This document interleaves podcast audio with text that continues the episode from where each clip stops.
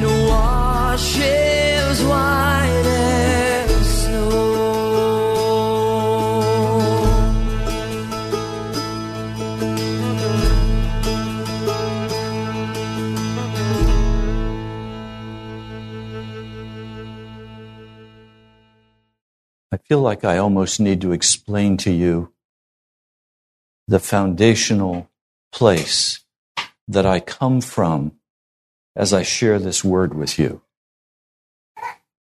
I have the academic training. I have the master's of theology. I've done my graduate study. And I had to leave it all behind The foundation of my coming to you with the Word of God is not academic. I don't come to share with you the knowledge of God, the academic study of God. I don't come to share that with you. I come instead to share the real world, actual life with Jesus. Because in the end, that's all that's going to matter. What choices have you made? What decisions have you made? How have you walked that out? And what is Jesus saying to you? Most of us spend much of our time focused on what is our next goal? What is the next thing we need to reach? How do we manage this problem? How do we manage that? How do we deal with our time? We have a million things we want to do. How do we get it all done? At some point, we need to stop and say, What is God doing right now? What is God doing this day in your life? And do you know what He's doing? And do you know how to cooperate with Him in what He's doing? I've spent way too much time asking God, Will you fix this? Will you do that? Will you take care of this problem? I'm not doing much of that anymore. The primary focus of my prayer time is Lord, what are you doing? How do you want me to work with you?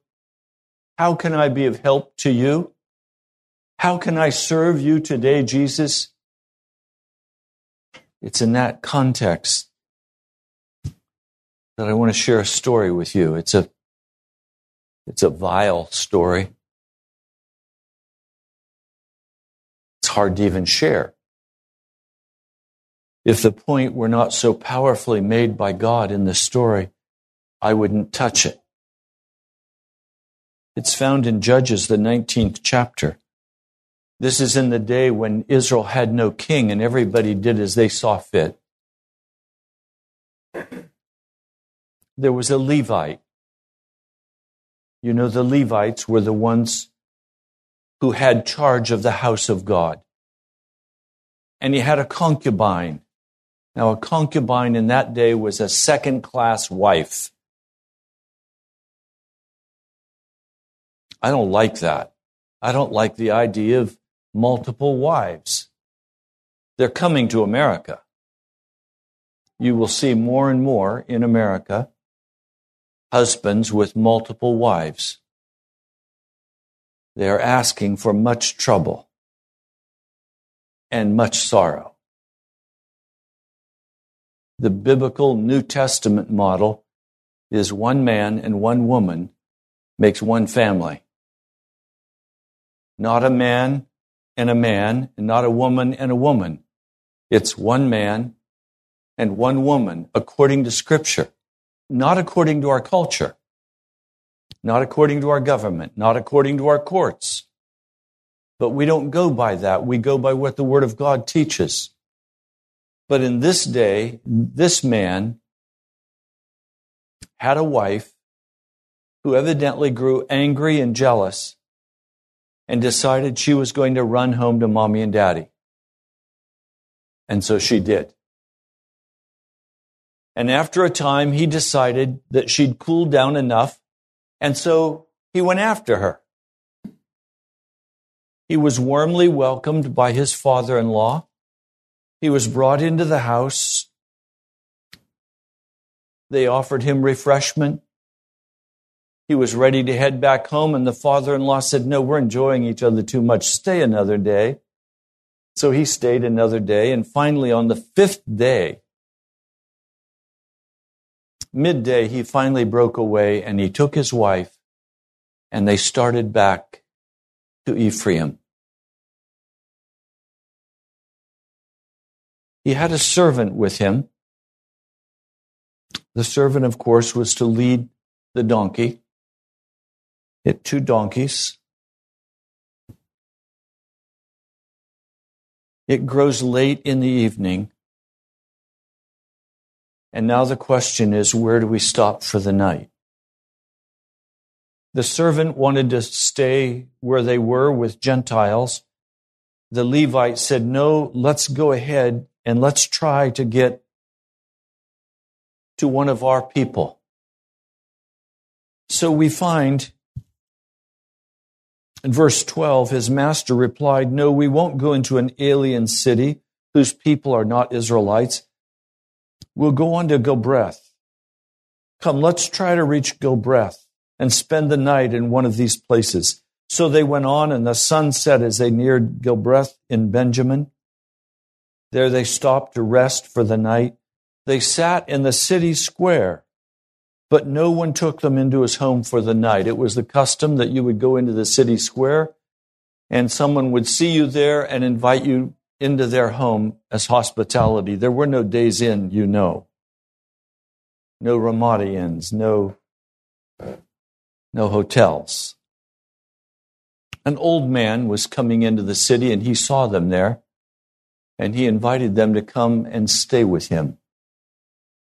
He convinced them. They went to the house, and as they're in the house, they're enjoying themselves. The scriptures say in verse 22 some of the wicked men of the city surrounded the house. Pounding on the door, they shouted to the old man who owned the house, Bring out the man who came to your house so we can have sex with him. Well, this was a vile offense. It was unconscionable. And so the man went out and he tried to talk with his neighbors and tell them, please, you can't do this. This man is under my protection. So instead, they offer the wives to go out and take care of these men. The concubine is sent out. She was raped and abused throughout the night. And finally, when she got free, she came back and she fell down at the door and she died. The next morning when the when the men got up, he went out to find his wife and he found her dead. He put her on a donkey and carried her home. And when he got home, he took a knife and dismembered her and sent pieces of her body to all of the different tribes of Israel. And everyone who saw it said, Such a thing has never been done or seen, not since the day the Israelites came up out of Egypt. Think about it, consider it, tell us what to do. There was such rage in Israel against these Benjamites who had committed this wicked sin. The Israelites from Dan to Beersheba, they all assembled before the Lord at Mizpah. Chapter 20, verse 2. The leaders of all the people of the tribes of Israel took their places in the assembly of the people of God. 400,000 soldiers armed with swords and the Israelites said, Tell us how this happened. Everyone was shocked and angry. And they came with their swords prepared to deal justice to the men who had committed this wicked act. He tells this story. And then he says, in verse 7 Now, all you Israelites, speak up and give your verdict. And all the people rose as one man, saying, None of us will go home, not one of us will return to his house. But now this is what we will do to Gibeah. We will go up against him as the lot directs. We will take ten men out of every hundred from all the tribes of Israel. So a tenth of the army is going to be sent to this city. When the army arrives, it can give them what they deserve for their vileness done in Israel. So all the men of Israel got together and united as one man against the city. And the tribes of Israel sent men throughout the tribe of Benjamin, saying, What about this awful crime that has been committed among you?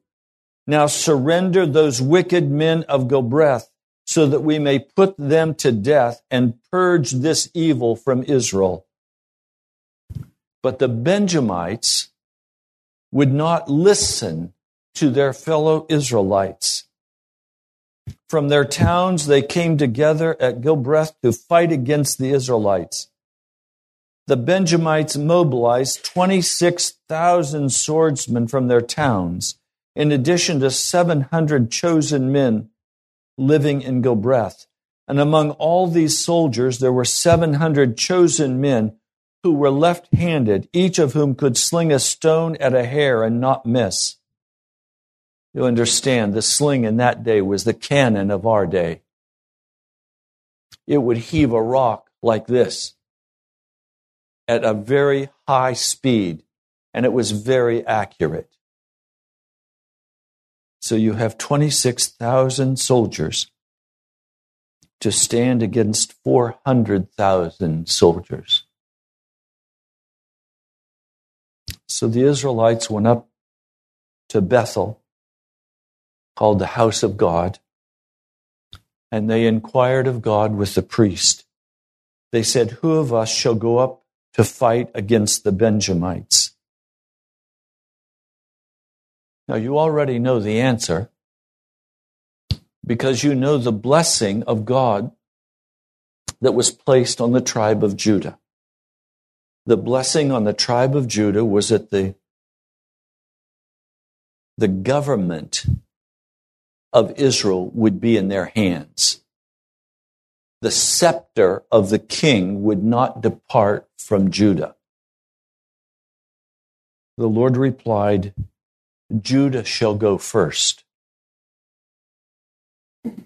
The next morning, the Israelites got up and pitched camp near Gibeath the men of Israel went out to fight the Benjamites and took up battle positions against them at Gibeath. The Benjamites came out and cut down 22,000 Israelites on the battlefield that day. 22,000 men of the tribe of Judah died that day. The men of Israel encouraged one another and again took up their positions where they'd stationed themselves the first day, and the Israelites went up and they wept before the Lord until evening. They inquired of the Lord, Shall we go up again to battle against the Benjamites, our brothers? The Israelites drew near to Benjamin the second day. This time, when the Benjamites came out from Gibeath to oppose them, they cut down another 18,000 Israelites, all of them armed with swords. What's happening? God is bringing judgment on the entire Israelite nation. They are being slaughtered They have no power to fight the Benjamites. They're being destroyed. And God is sending them up against the Benjamites to be destroyed. Why? What's God doing? That question is so vital to constantly ask ourselves what is God doing? Because that makes all the difference. Whether you live or die depends not on what you're doing, it depends on what God is doing. The Israelites, all the people, went up. And there they sat weeping before the Lord again. This is the second day of weeping. What I want you to see is that when we go before the Lord and weep over what's happening, it has no power to change anything. You can weep before God for the horrible condition you're in. You can weep before God for the circumstances of your life and they will not change because you went before God and wept. Notice, they fasted that day until evening. It's not until we begin to deny ourselves that God begins to step in and change what's happening. If we just cry our crocodile tears, and think that God, in his sentimental heart, will look with mercy upon us. Not a chance. God doesn't operate that way. Remember what Jesus said? Deny yourself, take up your cross, and follow me. Until I'm willing to deny myself, there will be no change in the course of my life. Some of you are praying for husbands or wives. Some of you are praying for family members. Some of you even weep over those family members. There will be no change until you deny yourself. You have to begin to fast. Step number two presented burnt offerings and fellowship offerings to the Lord until fellowship offerings are offered, until burnt offerings are offered. There will be no change in your situation. We're looking here at the reality of blood. There is no forgiveness of sin without the shedding of blood. And all of us assume my blood will not be shed. But all of us, if we're honest with ourselves, know the day will come when we will die. Every one of us in this room, 100% mortality rate. And if you're young, you can think, oh, that's not now. Well, it could be now. Could be the car accident. Could be a robbery. Could be 101 different kinds of things that would take your life today. Do you know what God is doing? And are you cooperating with God? Or are you running roughshod on your own life doing what you desire to do, asking God to bless you as you walk in the process of your life. Children of Israel are angry about what's happened to this, to this wife. They're angry about this sin that has been committed in Israel. And they pull together and they're going to do something about it. And they've got their their swords and their spears. They've got their chests they're beating on and saying, We're the man, we're the man, we can take him. They couldn't take him. The Benjamites killed them, shed their blood. And then they brought to God a blood offering and they denied themselves. And everything changed. Most of you are able to manage your life in the little box that you find yourself in. You go to your job, you go to the grocery store, you have your relationships, you try to keep everything as happy as possible, you try to avoid conflict, you try to just get along and you try to have some fun while you're doing all of that. That's allowing yourself to be totally ignorant of what God is doing. And if you live long enough, your little box is going to get smaller and smaller, and finally it will begin to squeeze the life out of you.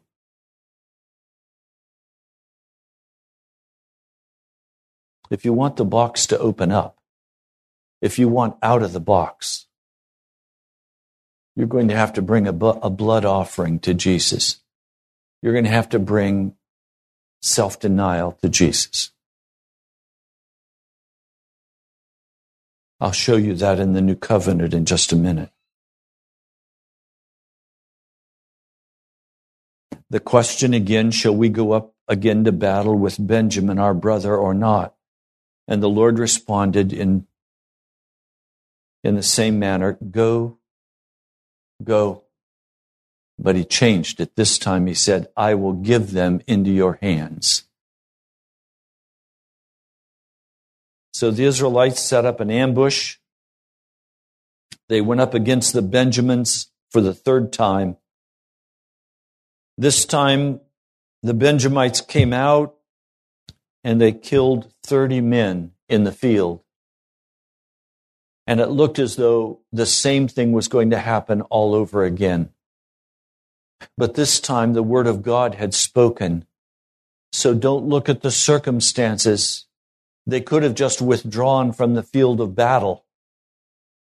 But instead of withdrawing from the field of battle, they kept going in spite of the losses they were suffering because God said, I'm going to give them into your hand. Some of you today have been crying out to God for deliverance. It looks like you're getting killed again. The Word of God said, keep going. Don't stop. Sometimes when I go to pray, all I can hear God say to me is, don't quit. Don't quit. I'm going to give you deliverance. Lord, I'm getting killed. I'm getting destroyed. I see no deliverance. Don't quit. Keep going. Why, Lord? He doesn't answer why questions. He just says, What is that to you? Keep going. Don't stop. So today, if you feel like you're getting killed, you're in good company. Don't stop. Do what God called you to do. The ambush takes place. And on that day, 25,100 Benjamites were killed with the sword. They were utterly decimated. Remember, they only had 26,000 soldiers. 25,100 are now dead. And then they try to run. They try to escape the children of Israel. And as they try to escape, they're cut off on every hand. Finally, 600 of them break free and run out into the desert where there is a, a place of refuge. And they hide there in the desert. The children of Israel come back. They take an oath that they will not give any of their wives to the Benjamites.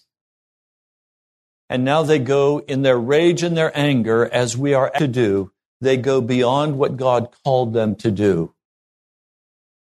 And they destroy all of the cities. They burn them. They kill men, women, children, animals. They totally destroy every part of Benjamin.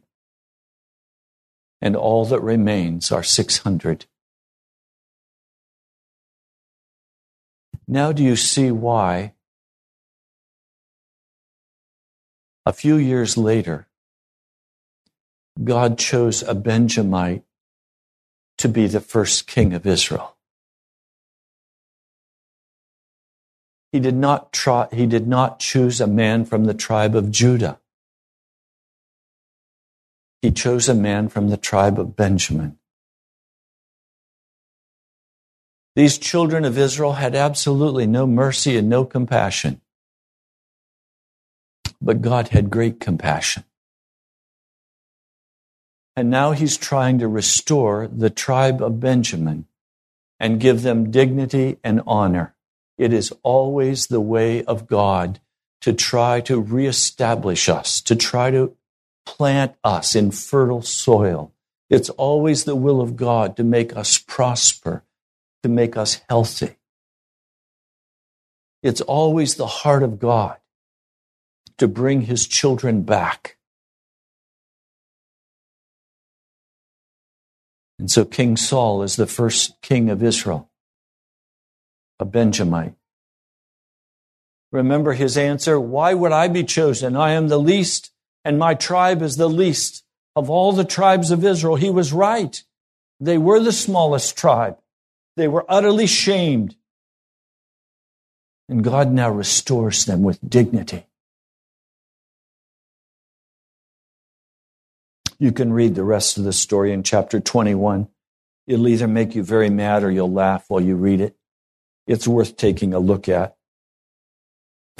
on how the Benjamites found wives. I'd like to read for you in the book of Ephesians, chapter 2. Pardon me. How many peoples does God have? Most of us would answer God has only one people.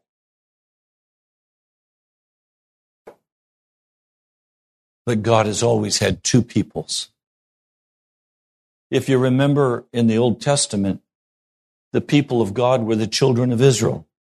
but Job, was he a Jewish man? No. He was not the son of Eber. Nebuchadnezzar, was he a Jewish man? No. But he was a part of God's people. So we find already in the Old Testament an indicator that there would be two peoples. There would be a Gentile people and there would be a Jewish people. And these two peoples, thank you. These, these two peoples are always separate. The mystery of Christ that unfolds in the book of Ephesians is that God wants to take these two separate peoples and make them one people. Now, today, God still has two peoples. He has we who are Gentiles, and He has the nation of Israel. God still loves both people. But he's in the process of making the two people into one person. We do not see the fulfillment yet of that, but we will. It's one of the last things to happen before the coming of Jesus. Let me read for you Ephesians, the second chapter. I'll begin with verse 11. Remember that formerly you who are Gentiles by birth and called uncircumcised by those who call themselves the circumcision, remember that at one time you were separate from Christ, excluded from citizenship in Israel, and foreigners to the covenants of the promise, without hope and without God in the world. But now, in Christ Jesus, you who were once far away have been brought near through the blood of Christ. I'm going to talk for a minute about this. The children of Israel are angry about the sin of the tribe of Benjamin. They come up in judgment against them, and they are utterly unsuccessful. They're slaughtered. It was not until a blood sacrifice was offered in self denial that finally everything began to shift and change in the battle. And the battle was won because they understood what God was doing. They understood the power of the blood of the sacrifice. And because of that, they put their trust in the sacrifice on the altar and they gained the victory. In your relationships, in your work, in whatever area you're struggling in today, I would urge you ask, what is God doing in my life? What is He doing with me? And how now can I apply the blood of the sacrifice of Jesus on Calvary to my situation so that it can change? It will not change through sorrow or tears. It will not change through bitterness or anger. It will change only when I recognize what God is doing in my life and I'm willing to take the step of denying myself and putting my trust in the blood that was shed for me. If you think that your manliness or your womanliness is enough for you to win the battle, you are going to be utterly defeated and destroyed. There is only power in the blood of Jesus as he looks at physical circumstances and begins to alter them based on the application of the blood of Jesus Christ to those circumstances. Now, there's another passage of scripture I'd like to take you to. Remember, I've told you that this book of Ephesians is a mere book of the book of Colossians. Colossians on this point is more clear. I'll begin reading with verse 19. This is Colossians, the first chapter, verse 19. For God was pleased to have all of his fullness dwell in him, and through him to reconcile himself all things whether things on earth or things in heaven, by making peace through his blood shed on the cross. Now, please follow me. Don't get lost. We have Jewish people and we have Gentile people. They are totally separate and they hate each other. And through the blood of Jesus Christ, he said, I'm going to bring these two peoples together and I'm going to make them one people. That's the purpose of God. He is doing that now. Then we have what happens on earth and what happens in heaven. And by the blood of Jesus Christ, he is now bringing together what happens on earth and what happens in heaven. The people of heaven and the people of earth are brought together in oneness in the blood of Jesus Christ. So you have both on a grand scale of things. You have God moving. And it was very interesting to me this last week to see some shots taken in space of a star that had exploded. And up against the background of that star exploding is a hand. A hand big enough to handle the whole star. The news called it the hand of God. It's not a, a half hand, it is a full hand in the heavens containing this exploding star. It's a beautiful picture to see you would think an artist drew it. But it actually took place in time and space with a star exploding in our universe, some 500 light years away. God is in charge of all that is happening in the heavens. He's also in charge of all that is happening on the earth and they are totally at odds with each other. And the cross stretches across between heaven and earth to bring together these two parties, one righteous and one unrighteous, to make peace between them so that they can become one. At the same time, he's reaching between Gentiles and Jewish people, and he's making them one people are you, are you beginning to catch it? God is in the business of taking away the separation that destroys us. Planet Earth is a prison planet. We are in lockdown. And on this prison planet, God wants to take these prisoners and reunite them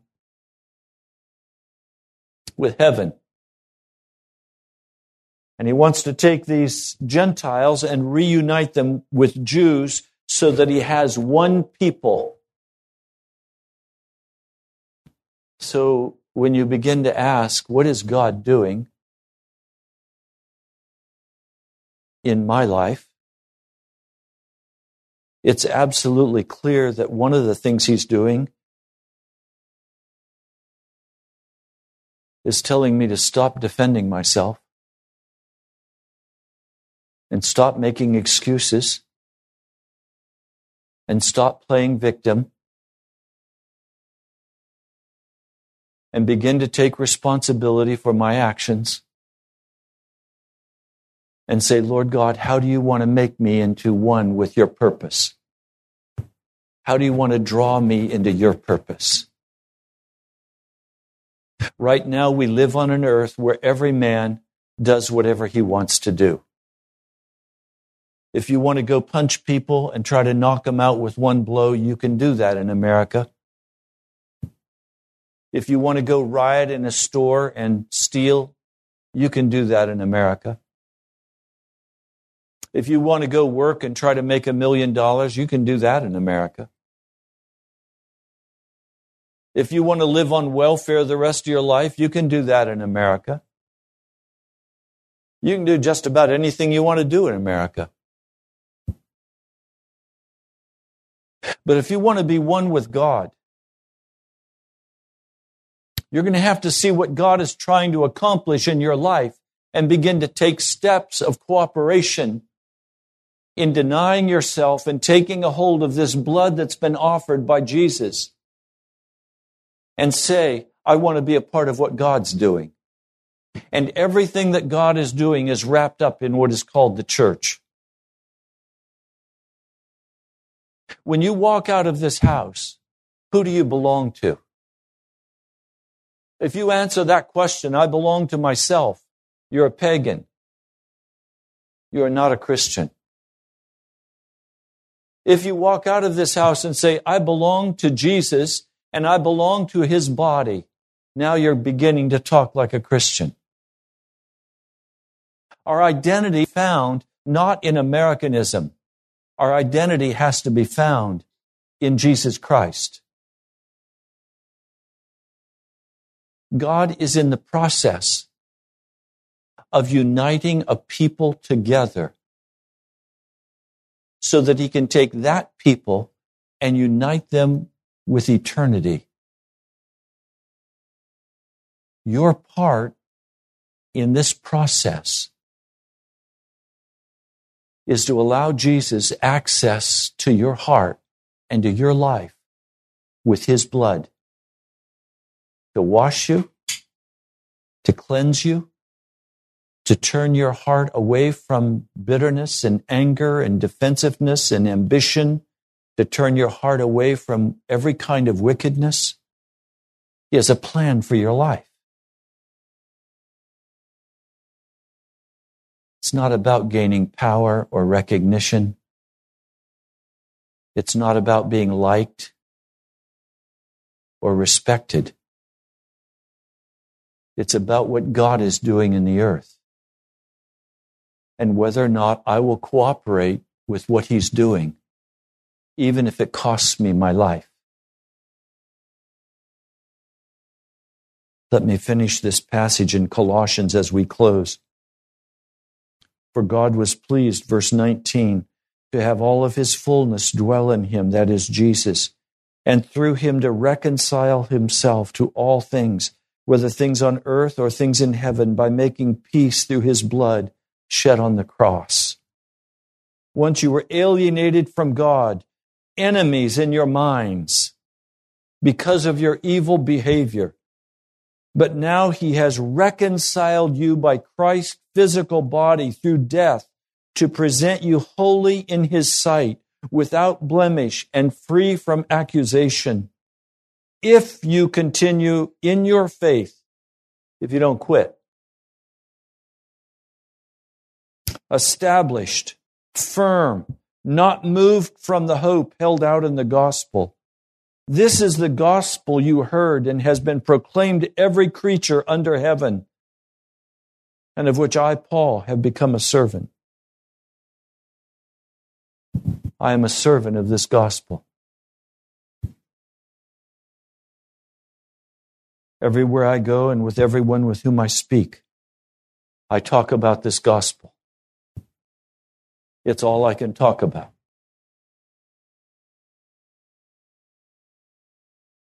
I want to be a part of the coming together in oneness of Jews and Gentiles. And I want to be a part of coming together with earth and heaven. I want to be a part of that deal. I don't want to be cast out into darkness. I don't want to be separated from Jesus. Only the blood, only the blood of Jesus has the power to bring this unity between us. Only the blood of Jesus can bring peace between a husband and a wife.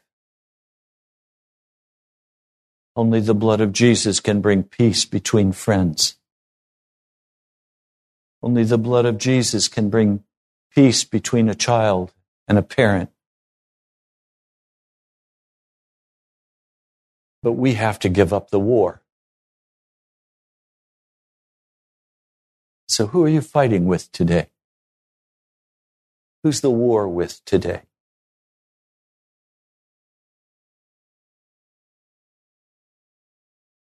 The blood of Jesus opens the way before us. There is no other power to open the way.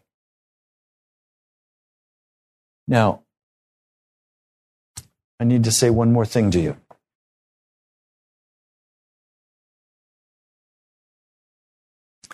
Many of you in this room have your weight set on the money you make in your job. You have your weight set on the plastic in your pocket. You have your weight set on your friends and your lifestyle. It won't work. You're going to have to place your weight on the blood of Jesus Christ. Please, I'm not speaking philosophically or academically. I'm speaking reality. If you want things changed in your physical world, the only way you can make those things change is by the power of the blood of Jesus Christ. And you do that as you pray and you claim the promises of God and you stand on those promises even when, like the Benjamites, they're killing you. Recently, I've been feeling like I've been getting killed. That's why the Lord has said to me, Don't stop. Don't quit. I trust Jesus. This walk with Jesus is not ethereal, it's not philosophical, it's, it's nuts and bolts, it's practical. Things change when you say, Jesus, exercise your authority over my life. I will submit to your direction. Lead me, guide me. I claim your blood to cover my life everything begins to shift and change. Let's pray. Lord, we have been estranged on this prison planet for so many years. The heavens have been closed up, and many of us have felt very alone.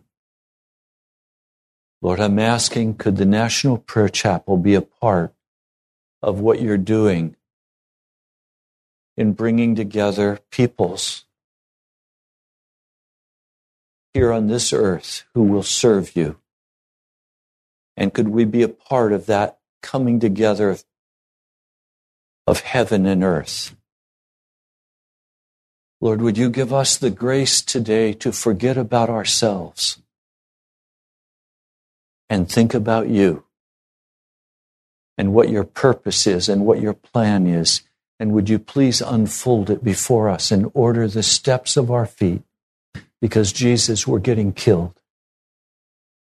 And we will praise you and worship you and honor you, Jesus, King of kings and Lord of lords.